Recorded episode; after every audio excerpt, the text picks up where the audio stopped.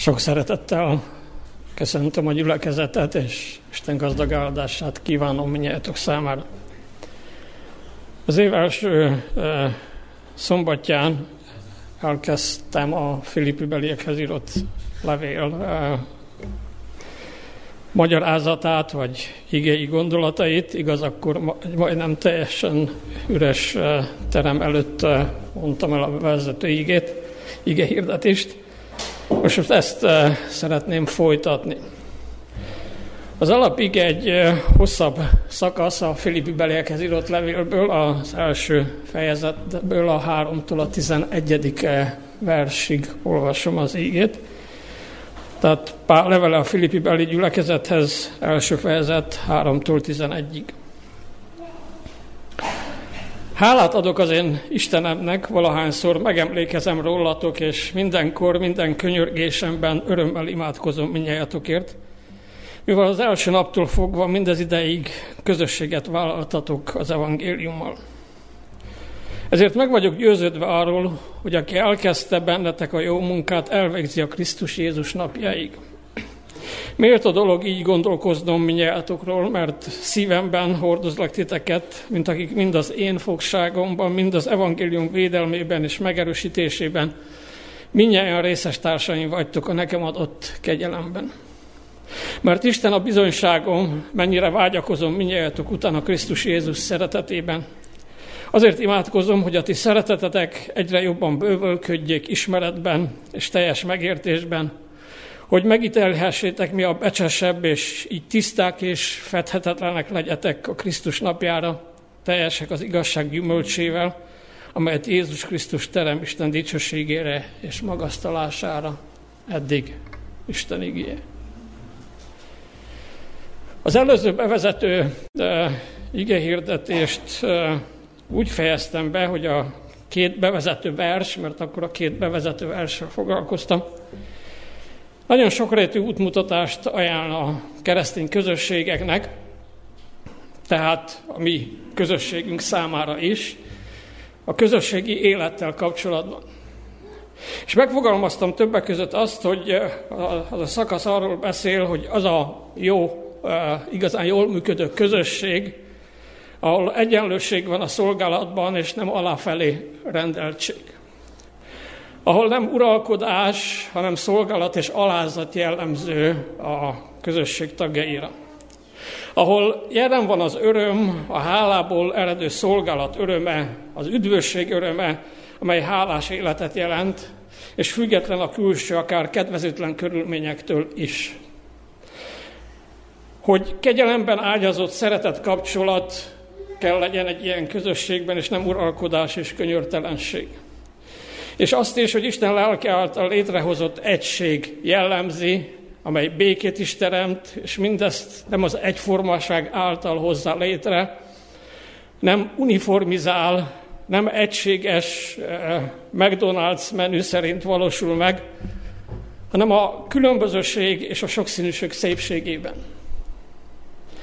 Egyformaság útján el is megfogalmaztam akkor is, létrehozott egység az nem nagy teljesítmény. És az egyformaság útján létrehozott egység az mindig a sátán munkája, bármennyire meglepő. A különbözőség és a sokszínűségben létrehozott egység az művészet, az a Teremtő Istennek a művészete. És kértem, hogy engedjük, hogy ezek a bibliai gondolatok minél mélyebbre hatoljanak életünkben, alakítsák azt és tegyék szép és gyümölcsözővé közösségi életünket és létünket, alakítsák, formálják a teljes életünket. Vagyis a fő művész mellett váljunk mi is művészekké, akik egységben tudnak élni a sokszínűségben. Innen folytatok a mai ige szakasz alapján, aminek az első gondolata az a háladás. Pál miután megszólítja és köszönti a gyülekezetet, egy Istenhez mondott hálaimát fogalmaz meg. Olvassuk el újra majd otthon ezt az imát kétszer és háromszor is izraelgessük, ez egy nagyon szép ima. És ebben az imában elmondja azt is, hogy az egységnek az a titka azon felül, hogy a Szentlélek hozza létre, és hogy múltkor mondtam, nem egyformaságban, hanem a sokszínűségben valósul meg, hogy meglátom a közös feladatomat a házastársammal, a gyermekemmel, és tágítva a kört a hittestvéremmel, és ez is egyesít. A Krisztus munkájának végzése egybefonodik a Krisztus mi bennünk végzett munkájával. Miközben végezzük Krisztustól ránk bizott feladatot, abban a közben az bennünk és közöttünk létrehozott egység a szolgálatban is megjelenik. A kettő összefügg egy működő, sokszínű szeretet közösségben. Isten lelke átalakít, összehoz, és így a közös célt is látjuk, ami szintén összeköt, közös béke, közös a béke szerzője Jézus a Szentlélek által, és közös a cél az örömhír megosztása másokkal, akik még nem hallottak róla. A szakasz kulcsszava hálás vagyok. Kinek hálás Pál? Kinek ad hálát? Istennek. Miért ad hálát, vagy kikért ad hálát? A Filippibeli gyülekezet tagjaiért, azért, hogy részesei lettek az evangélium terjesztésében, terjesztésének. Próbáljuk ezt alkalmazni a mi helyzetünkre. Keresztény, adventista életünk kulcsszava ez kell legyen a családban, a gyülekezetben, a környezetben, ahol élünk, hogy hálás vagyok. Hálás vagyok Istennek a házastársamért, a gyermekeimért, a hittestvéreimért, és sorolhatnám. Hálás vagyok, hogy van, hálás vagyok, hogy Isten megajándékozott vele velük engem. És itt Pál az egész gyülekezetre mondja ezt, hogy hálás értük. Azokra is, akik a folytatásból majd kiderül egy következő ige hirdetésben, a gyülekezet történetének egy bizonyos szakaszában eh, színből és versengésből hirdették Jézust.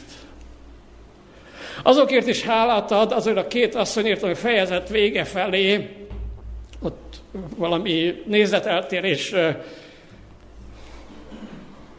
ütötte fel a fejét kettőjük között, és a vége felé ott próbálja békél, békéltetni őket. Azokért is hálát ad Pál. Hálát adok az egész közösségért, nem csak azokért, akik úgy gondolkodnak, mint én, akik hasonlóan vélekednek dolgokról, mint én,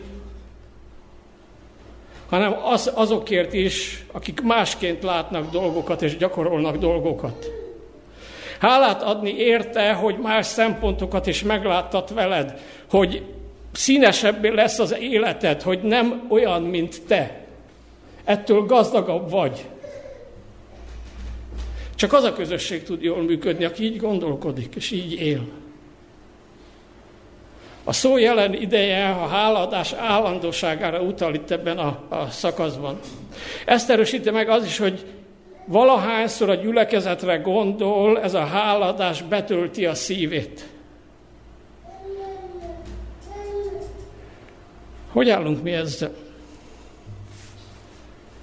Amikor a gyermekeinkre, a szolgálatunkra, a házastársunkra, a hittestvérünkre gondolunk, akkor ott van ez a hála bennünk. Hálát adunk értük. A hálaadás nem egy alkalom imádkozási forma, hanem szüntelen magatartási mód. A gondolatok a hegyi beszédekről, beszédekről című könyvben azt olvassuk, hogyha Krisztus fénye sugárzik be lelkünkbe, ajkunk túlárad az Isten iránti hálától és magasztalástól. Hálától és magasztalástól, hogy megajándékozott egy ilyen sokszínű közösséggel, egy ilyen családdal, és sorolhatnám. Néhány pillanatig most gondolkodjunk el. Kiért adnál most hálát Istennek? Melyik gyülekezeti tagért? Melyik ismerősödért? Sokat gondolkodtam, hogy itt félbeszakítom a ige hirdetésemet, és azt mondom, és gondolkodjatok el, hogy kiért akartok hálát adni Istennek. Aztán, ha vége van az Isten tiszteletnek, menjetek oda, és mondjátok el neki is, hogy milyen hálásak vagytok, hogy Isten maga ajándékozott vele. Nem szakítom meg az, az ige hirdetést, ezt a gyakorlatilag, ha gondoljátok, akkor végez, gondoljá, úgy gondoljátok, végezzétek el.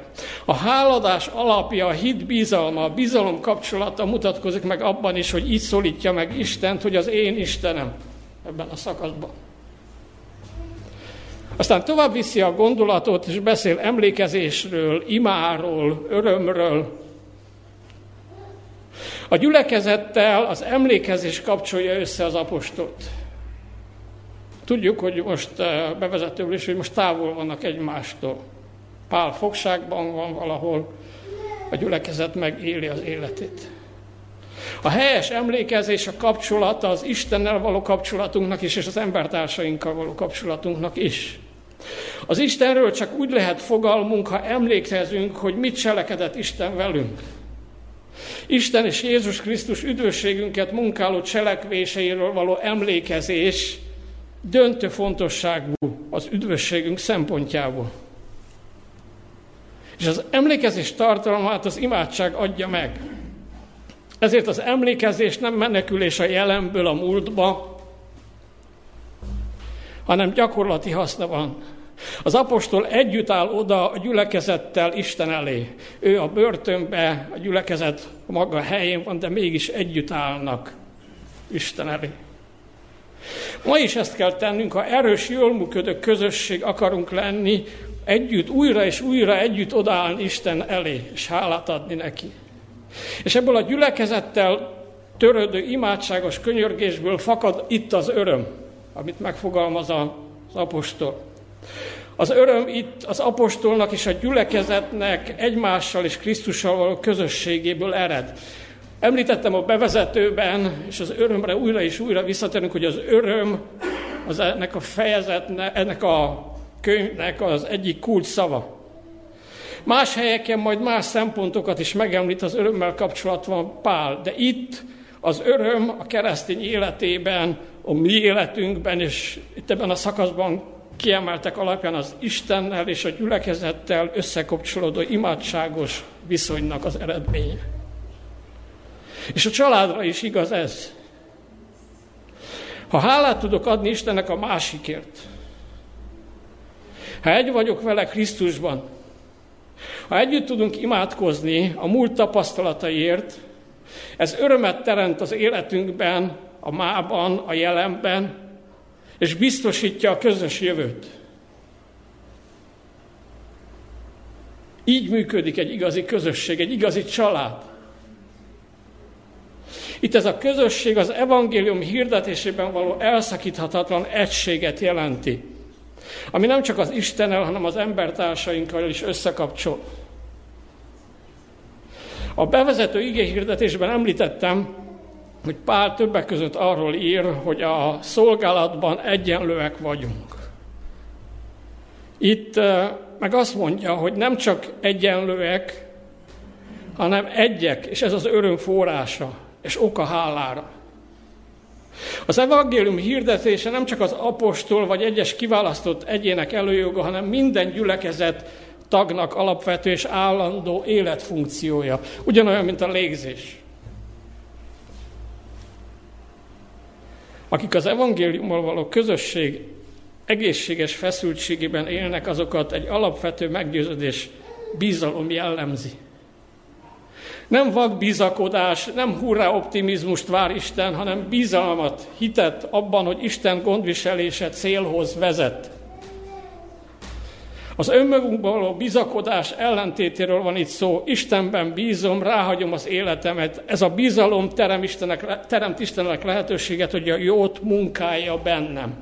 És a hatodik fejezet, a hatodik versben az elkezdeni és a bevégze, bevégezni szavak ellentétét eh, hozza itt Pál, és erre épül. A kezdet az mindig a befejezés alapja. Kezdet nélkül nincs befejezés. És a célra törő isteni cselekvés célhoz segíti a mi életünket, és ezért, ha naponta kezébe tesszük le életünket, ha életünk egy közös cél felé halad. Egy olyan folyamat, amelyben Isten az elkezdett jót fokozatosan megvalósítja, amíg be nem végzi. azt mondta, azt olvastuk, hogy amit elkezd, azt be is fejezi. Istennél nincs félbehagyott munka. Mert ő mindenható. Ő meg tudja ezt tenni. Ilyen csodálatos, ami Istenünk, bízzuk rá magunkat, a családunkat, a gyülekezetet, a közösséget, az egyházat, a mindennapokba, a hétköznapokba, az ünnepnapokon is.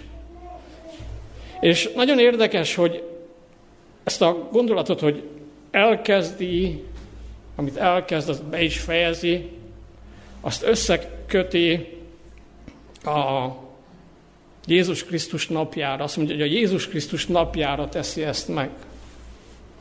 Amikor újra találkozol Jézussal, addigra benned elkezdett munkát befejezi. Jézus visszajövetele, találkozás azzal, aki szeret, aki szeret minket, és akit szeretünk, és itt beemeli Pál a kegyelmet, kiemeli, hogy ugyanabban a kegyelemben részesülünk, hogy nem csak a megváltó, nem csak a cél, nem csak a szolgálat közös, hanem a kegyelem is, és ez egységet, ez is egységet teremt. Mert a Krisztus eljövetelenek reménye, amit az ő kegyelmet tett lehetővé, a keresztény, keresztény ember motorja kell legyen. Ez vezérli életünket a cél felé. Ezért elsősorban nem a jutalom a fő motiváció. Nem az, hogy mind, vége lesz mindennek, ami itt most gond, ami itt akadályoz, ami nehézség. Nem az, hogy nem csupán az, hogy, hogy nem lesz többé halál, hanem a fő motivációja a vele való találkozás öröme. Ez a célba érés. Az, aki elkezdett vele, bennem valamit, amikor találkozok vele, véglegesen befejezettként ott lesz, az, amit elkezdett munkája. Az, hogy Jézus visszajön, nem tétlen várakozást jelent, hanem azt jelenti, hogy Jézus munkája bennünk az elkezdett jót elkészíti visszajövetelnek napjára, hogy szolgáló szeretetben embertársaink áldására életet, élő életet tudjunk, élettel tudjunk megállni majd előtte. A nagy napon. Embertársaink áldására akkor élünk, ha azt tesszük, amivel megbíz minket Isten a családban, a gyülekezetben, a társadalomban. Nagyon gyakran találkozok olyan keresztényekkel, adventista hívőkkel, akik mindig valami más szeretnének tenni, mint amit épp tesznek. Mindig valami nagyról álmodnak, valami hihetetlen áttörésről. És nem veszik észre az aprónak tűnő, de mégis nagyon fontos és lényeges feladataikat a családban, a munkahelyen, az iskolában, a gyülekezetben, vagyis a szűkebb és a tágabb környezetükben.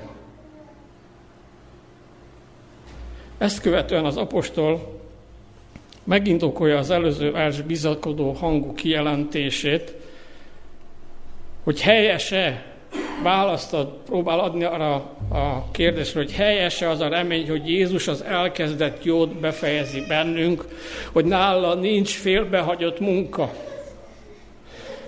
Azt mondja, hogy a bizonyíték a szeretett közösség, amely jelen van a gyülekezet tagjai és Pál között. És elmondja azt, hogy az elhívás, az Istennel megbékélt viszony bizonyítéka a jó testvéri kapcsolat. A megváltozott, meggyógyult viszony embertársaimmal. Ez a gondolat Jézusnál is megtalálható, hiszen az adós szolgáról szóló példázatban is ezt az igazságot, ez az, a példázat is ezt az igazságot fejezi ki. De az ítéletben is ezt kéri számon a, a Máté Evangélium a 25. fejezet utolsó példázatában tőlünk Isten, hogy amit az embertársainkért teszünk, nem amit magunkért. És ott azt mondja, hogy amit az embertársainkért teszünk, azt Jézussal tesszük. És nem az lesz a döntő, amit önmagunkért tettünk. Hiába bizonygatjuk szavakban, hogy megbékéltünk Istennel, ha közben feszültségek vannak közöttünk, ha egy apró különbözőség miatt is szembe kerülünk a másikkal, egymással, és minősítgetjük egymást. Ha ez jelen van egy közösségben, vagy a saját életemben, akkor Istennel sem vagyok békében. Akkor önmagamat is becsapom.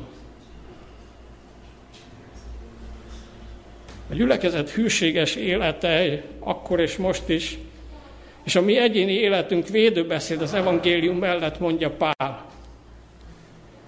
Vajon a mi életünk védőbeszéd az evangélium mellett? Hogy állunk mi ezzel? A másik gyülekezetem, amelynek a gondozása rá van bízva, az egy társasházban él. És hadd mondjam, hogy nem ideális a kapcsolat. És amikor ehhez az részhez értem, feltettem nekik a kérdést, hogy vajon az, amit ott teszünk, ahogy tesszük, a társasház lakói számára védebeszéd az evangélium mellett vajon? A gyülekezethez való ragaszkodást is behozza a képbe Pál, azt mondja, hogy az a, vágyakaz, a vágyakozásunkban, vágyakozásban mutatkozik meg, hogy szeretne együtt lenni minél előbb velük. Vágyni a közösségben arra, hogy találkozunk a másikkal, aki egészen más, mint én. Akinek más a gondolkodás mondja, a sokszínűségtől leszünk gazdagok, éppen ezért vágyok találkozni a másikkal. Mert azzal, hogy más, mint én, azzal, hogy új szempontokra hívja fel a figyelmemet, gazdagítja az életemet. Vajon miért olyan nehéz így tekinteni a különbözőségekre, mint amely gazdagító és egységet munkáló tényező?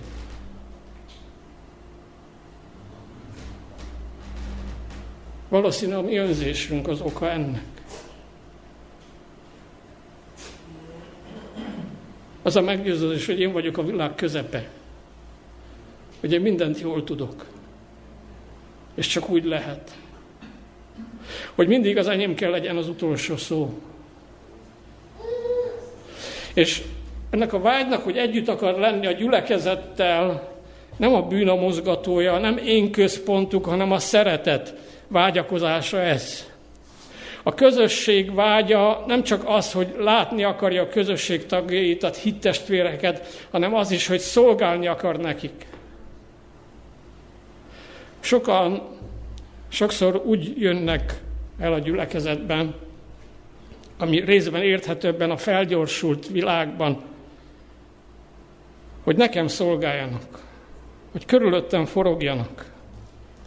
És ez gyakran a családra is érvényes keresztény otthonra is.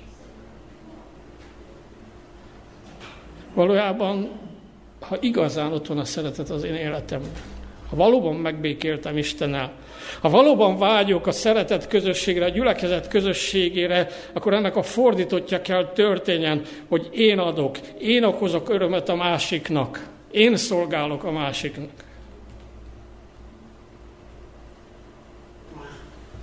Ez a vágyakozás és a belső ragaszkodás az alapja az apostol, és lehet a mi imánknak is. Azért tudjuk, ha tudjuk az Isten elé tárni imádságban a családunk, a rokonaink, a gyülekezetünket, és azok ügyét, gondjait, terveit, örömeivel ilyen mély és elszakíthatatlan szeretet kapcsolat van velük. Az imádság célja a közösség, a szeretet kapcsolat erősítése. A szeretet jellegzetes tartalmú kulcsszava a Szentírásnak, majd egyszer a szeretet himnuszán is végigmegyünk, és próbáljuk meg megérteni ezt a szeretetet, megismerti, megismerni annak érdekében, hogy, gyakorolni tudjuk. És abban a szeretet himnuszában ott van egyik helyen, a hetedik versben, ha jól emlékszem, hogy a szeretet mindent és felsorolja, hogy mi mindent. És a minden az nem 95%-ot jelent, hanem 100%-ot. És bár ott így nincs megfogalmazva, még a különbözőségeket is felülírja a szeretet. Ennek a szeretetnek Isten a forrása, elsősorban Krisztusnak a, bűnökhöz, a bűnöshöz lehajló, érte önmagát feláldozó, megváltó szeretet, te és kegyelme. És ez a szeretet nem spontán érzelem, hogy a köznapi szóhasználat szeretet fogalma sejteti gyakran, hanem tett, cselekedet. És annak a megsegítésére e, végrehajtott cselekedet, megvalósított cselekedet, ha kell, megmentésére irányuló cselekedet, aki talán személyes tulajdonságaival, értékével nem tudja felkelteni a részvétemet. Vagy csak más, mint én, különbözik tőle. Mert a szeretet nem az érdemek alapján tesz, hanem azok ellenére. Ez a szeretet mindig alázatot követel.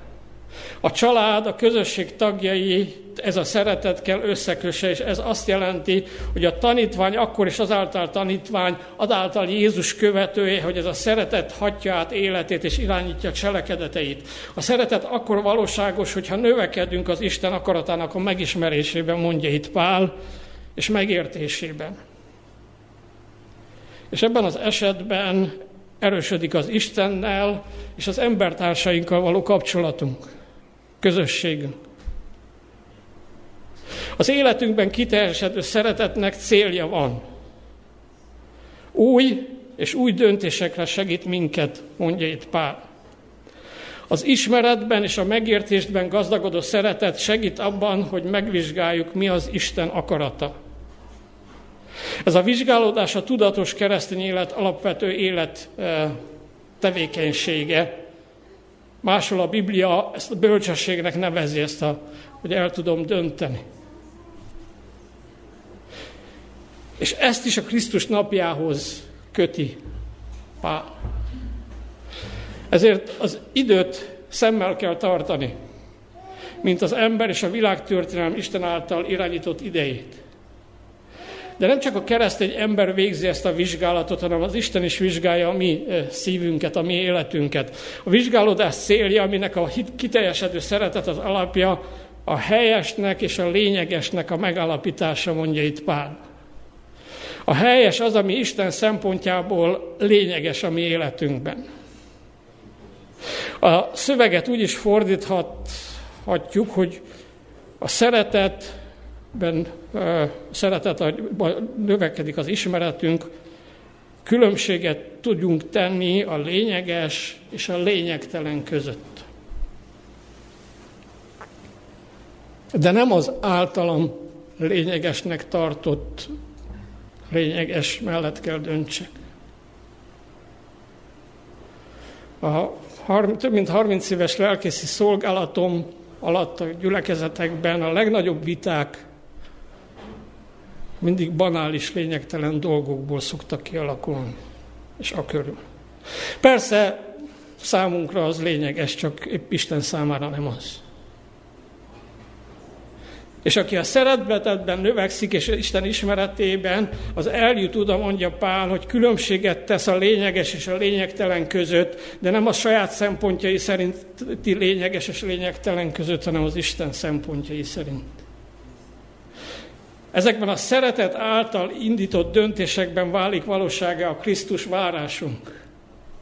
Ha mindig ez a szeretet motivál a döntéseimben, és annak alapján döntök, hogy Isten szemszögéből mi a lényeges, nem a mi önző emberi szemszögünkből, akkor Krisztus visszajövetekor bátran megállhatunk, mert naponta készen vagyok nem egyre közelebb kerülve a végponthoz, Jézus visszajövetelhez egyre inkább készen vagyok, hanem mindig ma. Mert a Szentlélek megvalósítja ezt naponta életemben. Ebből is kiderül az, hogy a Krisztus visszajövetelnek a hite nem egy kétségbejtő fenyegetés, nem a rettegés alkalma, nem valami világvége, katasztrófa ijesztgetése, hanem célba érkezés. Én emlékszem gyerekkoromra, egy olyan közösségben nőttem fel, nagyon aranyosak, elkötelezettek, akkor is, ma is az, az evangélium mellett. De hányszor Jézus eljöveteléről beszéltek, és ahogy elhangzott az a, akár a szószékről, akár a beszélgetésből, bennem mindig félelmet keltett.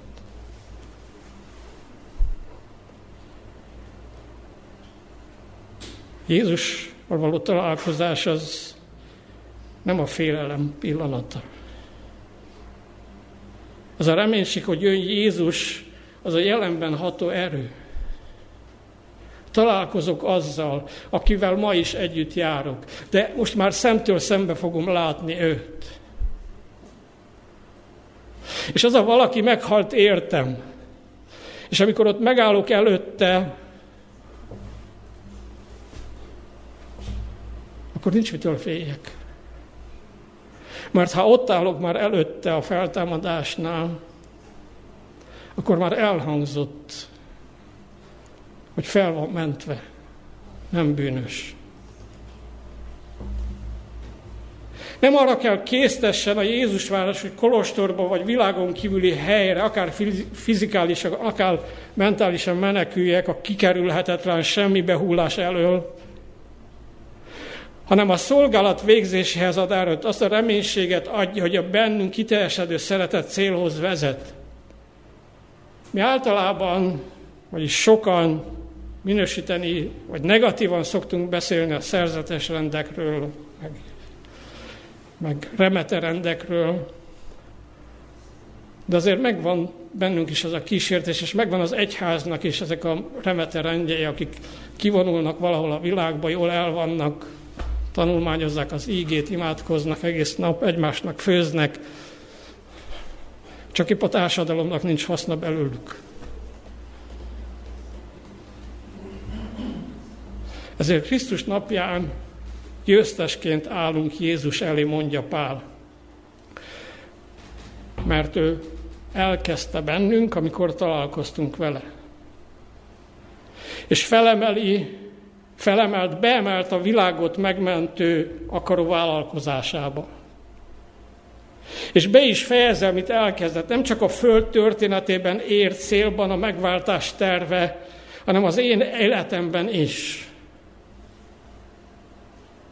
Isten nem csak a nem csak azért hatalmas, mert a világ történelem és az emberiség a föld történelemben a célba vezeti a megváltás tervét, hanem azért, mert az én az egyéni életemben is ugyanazt meg tudja tenni. Ha az ő közelében maradok. Ha nem lépek ki a vele való közös vállalkozásból, akkor célba érek vele és általa. A célba érkező keresztény azt mondja Pál, és itt a célba érő keresztényről beszél, három dolog jellemzi. Azt mondja, hogy először is tiszta. Ez a szó az Isten előtt nyíltságot mindentől, ami nem Istentől vannak el, elvetését jelenti. Másodszor az előző kifejezésnek a pár, hogy botlás nélkül való. Olyan magatartást jelöl, ami nem ad okot a botránkozásra, vagyis olyan életet, ami nem ad okot arra, hogy a gyengébb hitű megbotoljon benne és elessen. És a harmadik az igazság gyümölcsével teljes. Ilyen minden keresztény a célba érkezéskor. A teljesség a maradéktalanul átadott élet következménye. A gyümölcs termés képe Jézus példazatai óta a Krisztussal való közösségből fakadó új életnek a képe. De itt nem az emberi igazságosságról vagy igazságról szól, nem az ember, nem én, hanem Isten igazsága terem gyümölcsöt, már itt és most. Ez tölti be a keresztény, a hívő ember életét. Úgyis érzékelteti ezt itt az ige, hogy külön mellékmondatba emeli ki, hogy ezeket a gyümölcsöket kitel, kiadja. Nem tudom, emlékszünk-e a versre. Azt mondja, hogy Jézus Krisztus adja, és miért? Hogyha elvégeztem, akkor megjelenjen a advent infóba, vagy az adventista világba, igaz? Azt írja, hogy Isten dicsőségére. Hogy emiatt Istent dicsőítsék. Nem azért, hogy az én vállamat veregessék. Nem fejezhetjük be anélkül, és lehet, hogy ez a, az evangélium ma a legtöbbeteknek, hogy befejezzük, hogy megértsük, mit jelent Isten dicsősége és magasztalása. A dicsőség Isten jelenlétének a valóságát írja le.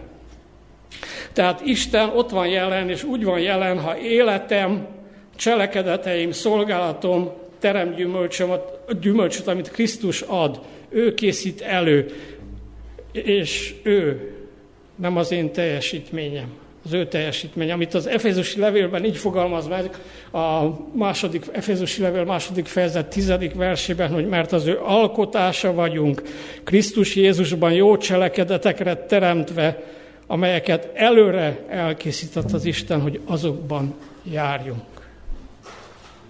Vagy a János evangéliumában Jézus a szőlőtő és a szőlővesző szoros elválaszthatatlan kapcsolatonak tulajdonítja a, gyümölcs, a gyümölcsöket, a jó cselekedeteket. Azt mondja, hogyha ugyanolyan a kapcsolat köztem és Jézus között, mint a szőlőtő és a szőlővesző között, akkor gyümölcsöt termek. A magasztalás az új szövetségi himnuszok jellegzetes kifejezése. Az a magatartási módot jelenti, amikor életemmel, cselekedeteimmel, szavaimmal Istennek adott, adok igazat. Helyeselem, beleegyezem szándékában, akaratában. A gyakorlati keresztény ember képe bontakozik ki előttünk ebben a szakaszban is. A keresztény háláját a közösség tagjaival és Istennel való imádságos kapcsolat alapozza meg. És ezért lehetséges, mert, ez azért lehetséges, mert Isten által ránk bizott küldetésből mindjárt részt vállalunk.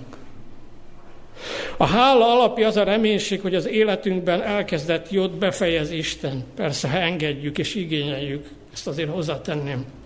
Mely a kegyelmének a megnyilvánulása, hogy befejezi. Ehhez szükséges, hogy az egyre jobban kiteljesülő szeretet józan döntésekhez, helyes gyakorlati élethez és szolgálathoz segítsen úgy egyénileg a családban, mint a gyülekezetben és a nagyobb közösségben is. És Jézus eljövetelnék reménysége arra késztet, hogy hitben fogadjuk el a tényt, hogy érdemes Krisztust megismerni és megismertetni, és hogy a hála, ami már most jelen kell legyen életünkben, a végső találkozáskor is szerepet kap. Ellen White így írja, Mindjárt egyetlen, nagy, boldog családot alkotunk majd, a dicsőség és hála ruhájában öltözve. Krisztus igazságonosságának ruhájában az egész természet a maga páratlan szépségében elismeréssel hódol Istennek, őt áldva és dicsőítve, az egész világ mennyei fényben tündököl majd. Ez a végső célba érkezés. Ez az, amikor, amit elkezdett bennünk és velünk, azt be is fejezi. Ez az ő ajándéka. Ezt kínálja fel nekem és neked ma. Amen. Menjen jó atyánk, hatalmas Istenünk, akinek köszönhetünk mindent. Most hálával fordulunk hozzád, és hálával állunk meg előtted. Köszönjük mindenek előtt és mindenek felett a legnagyobb ajándékot, az örök életet, amelyet, amelyel a szeretetedet nyilvánítottad ki, amelyért Jézus Krisztus az életét adta a Golgotán. Bár egyelőre csak ízlelgetjük és próbáljuk megérteni ezt a szeretetet, hát ugye a szeretetre való válaszként a mi életünk a hála élete legyen. Hálából szeretetből, viszont válaszként engedelmeskedünk neked. És Urunk, ad, hogy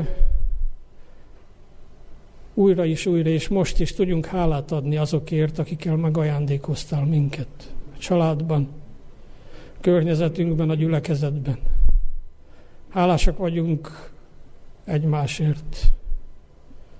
Azért lehet, hogy különbözőek vagyunk, de egy célunk van. Hálásak vagyunk, hogyha egyelőre töredékesen is a te szereteted újra és újra megnyilvánulhat a mi életünkben. Hálásak vagyunk, hogy megajándékoztál a szeretet ajándékával is. És hálásak vagyunk azért, hogy te a másiknak a különbözőségével akarsz gazdagítani minket. Urunk, bocsásd meg, ha időnként vagy gyakrabban ezt nem így fogadjuk el. Hogy időnként vagy gyakrabban a másik különbözősége zavar minket. Mert ha így gondolkodunk, akkor a te ajándékodat nem tudjuk elfogadni. Urunk, köszönjük, hogy nem azt akarod, hogy ez saját erőnkből, saját ügyességünkből, fantasztikus, fantasztikus voltunkból tudjuk elérni, hanem a te szent lelked itt áll mellettünk, kész megnyilatkozni bennünk, és átalakítani az életünket. És ezért is hálásak vagyunk. És hálásak vagyunk azért, hogy célba érhetünk. Hálásak vagyunk, hogy te nem csak elkezdesz valamit bennünk, te nem csak elindítasz az úton, hanem végigvezetsz azon, és az út végén is ott vársz. És ott a célba érkezéskor megláthatunk téged szemtől szem. Azt, akinek mindent köszönhetünk. Hálásak vagyunk ezért te neked, és így hálásan, hála érzetével a szívünkben tesszük le a kezedbe életünket, és megköszönjük, hogy Te nem csak a szavainkban éred el a hálát, vagy valósítod meg a hálát, hanem az egész életünk egy háladás lesz. Amen.